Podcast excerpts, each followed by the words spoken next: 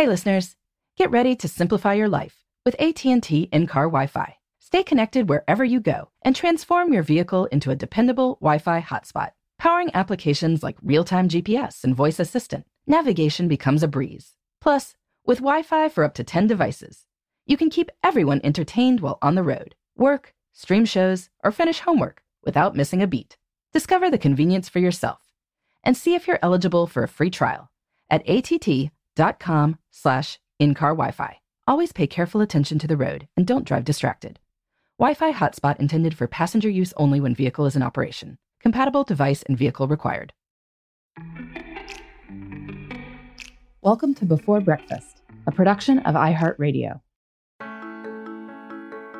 Good morning. This is Laura. Welcome to the Before Breakfast podcast. Today is Labor Day in the United States, and so this week we're going to be talking about work and how we feel about it. Today's tip is about how to become happier in a job that feels like just a paycheck. I decided to do an episode on this topic after getting a note from a listener who is in just such a position. She noted that the things she cared about, volunteering at church, spending time with loved ones, consuming stories, traveling, had nothing to do with her job, or really with most normal jobs. She wrote that her job was good as these things went, but during her work hours, I feel like I am in an adult form of time out.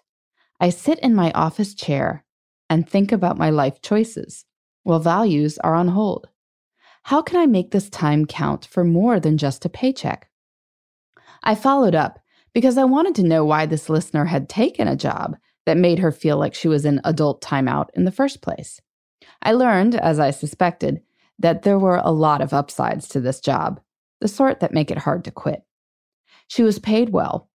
Her official schedule required working four nine hour days, so she was off every single Friday, a perk that certainly had its benefits for family and community involvement. She got benefits like tuition reimbursement, free access to a fitness center, and other discounts. When she came in late sometimes, no one complained. No one tried to micromanage her. She liked her colleagues. She was just, well, bored. And while spending 36 hours per week in a boring job is better than spending 50 hours a week in a boring job, I know I'd rather work 50 exciting, challenging hours than 36 boring ones. I would not be able to report to a job day after day where I felt bored, and I don't want that for anyone else either. So the question was what our listeners should do about it. First, before anyone gets worried, my first advice is not to quit. That is an option and might be necessary at some point. But if daily life is tolerable, then the wisest first step may be to try to improve the current situation. Fortunately, there are all kinds of ways to turn the job you have into a job you'd love. I suggested spending the next 6 to 12 months truly focused on improving the situation and crafting her position into something she found more interesting. First, she should seek out more challenging work. Few job descriptions are carved in stone, and people are happiest when they are making progress on difficult but doable things. Now, I don't recommend going to your manager and saying, I'm bored. I suspect most managers would react to that in the same way I do when my kids knock on my door and announce this. Instead, anyone in this situation should come up with their own ideas for using their time better. Look around the organization and see what's working and what's not.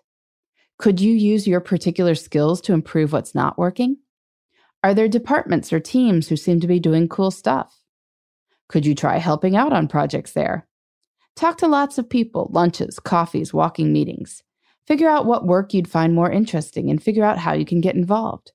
Maybe it's an internal move, but it could also just be reallocating time.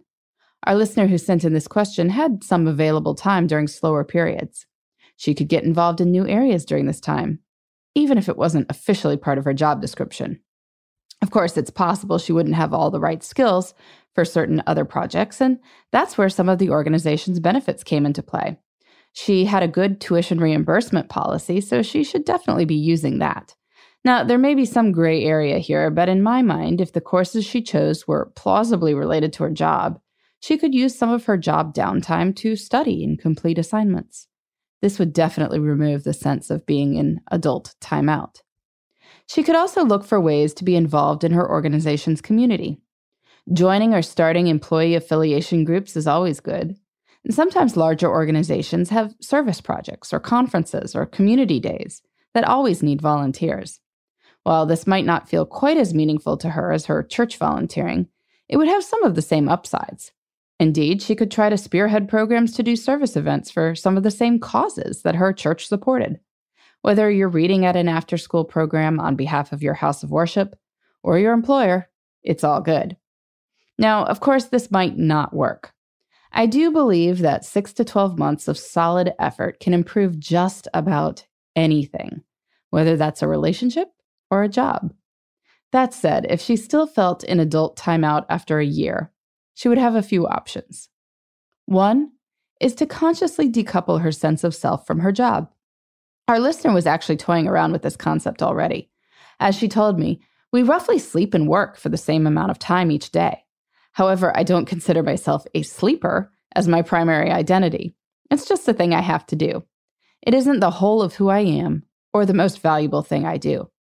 This is a valid point. It might help to really keep work in context. If our listener worked 36 hours per week and slept 8 hours per night, this leaves 76 hours for other things. And this is a lot of time.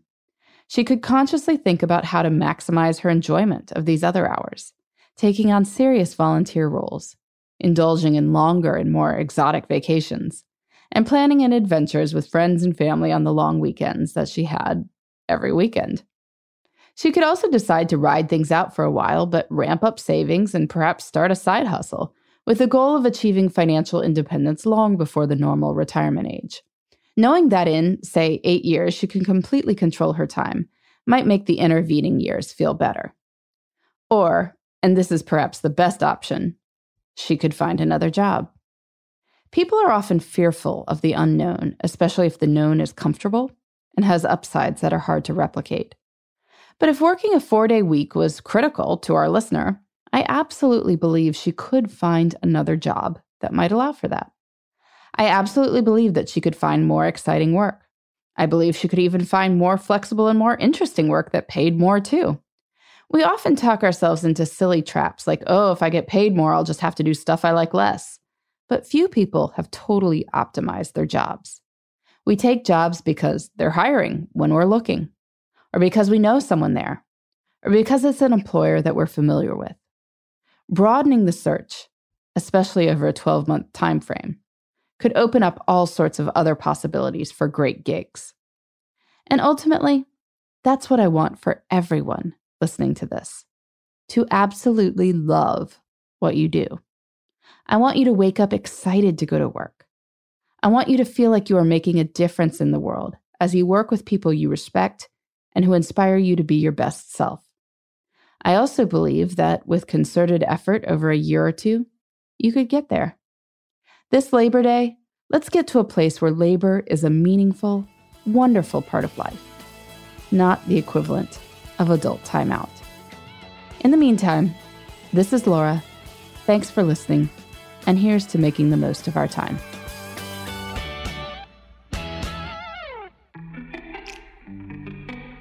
Hey, everybody.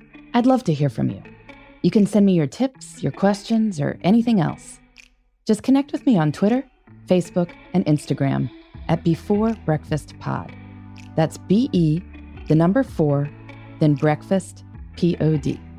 You can also shoot me an email at Before Breakfast Podcast at iHeartMedia.com. That Before Breakfast is spelled out with all the letters. Thanks so much. I look forward to staying in touch.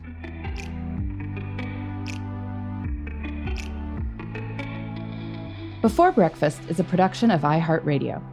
For more podcasts from iHeartRadio, visit the iHeartRadio app, Apple Podcasts, or wherever you listen to your favorite shows.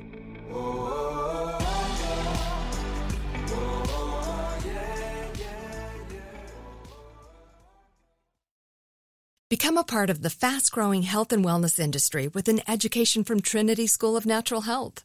Trinity graduates can empower their communities through natural health principles and techniques, whether they go into practice to guide others toward their wellness goals or open a store to sell their favorite health products. Trinity grads are equipped to change lives.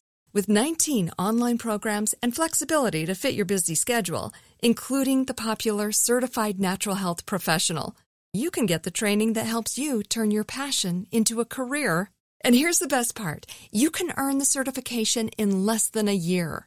From herbology to naturopathy and health coaching, Trinity allows you to make a meaningful difference by helping others live healthier, happier lives. Don't wait any longer to pursue your passion for natural health. Enroll today at trinityschool.org. That's trinityschool.org.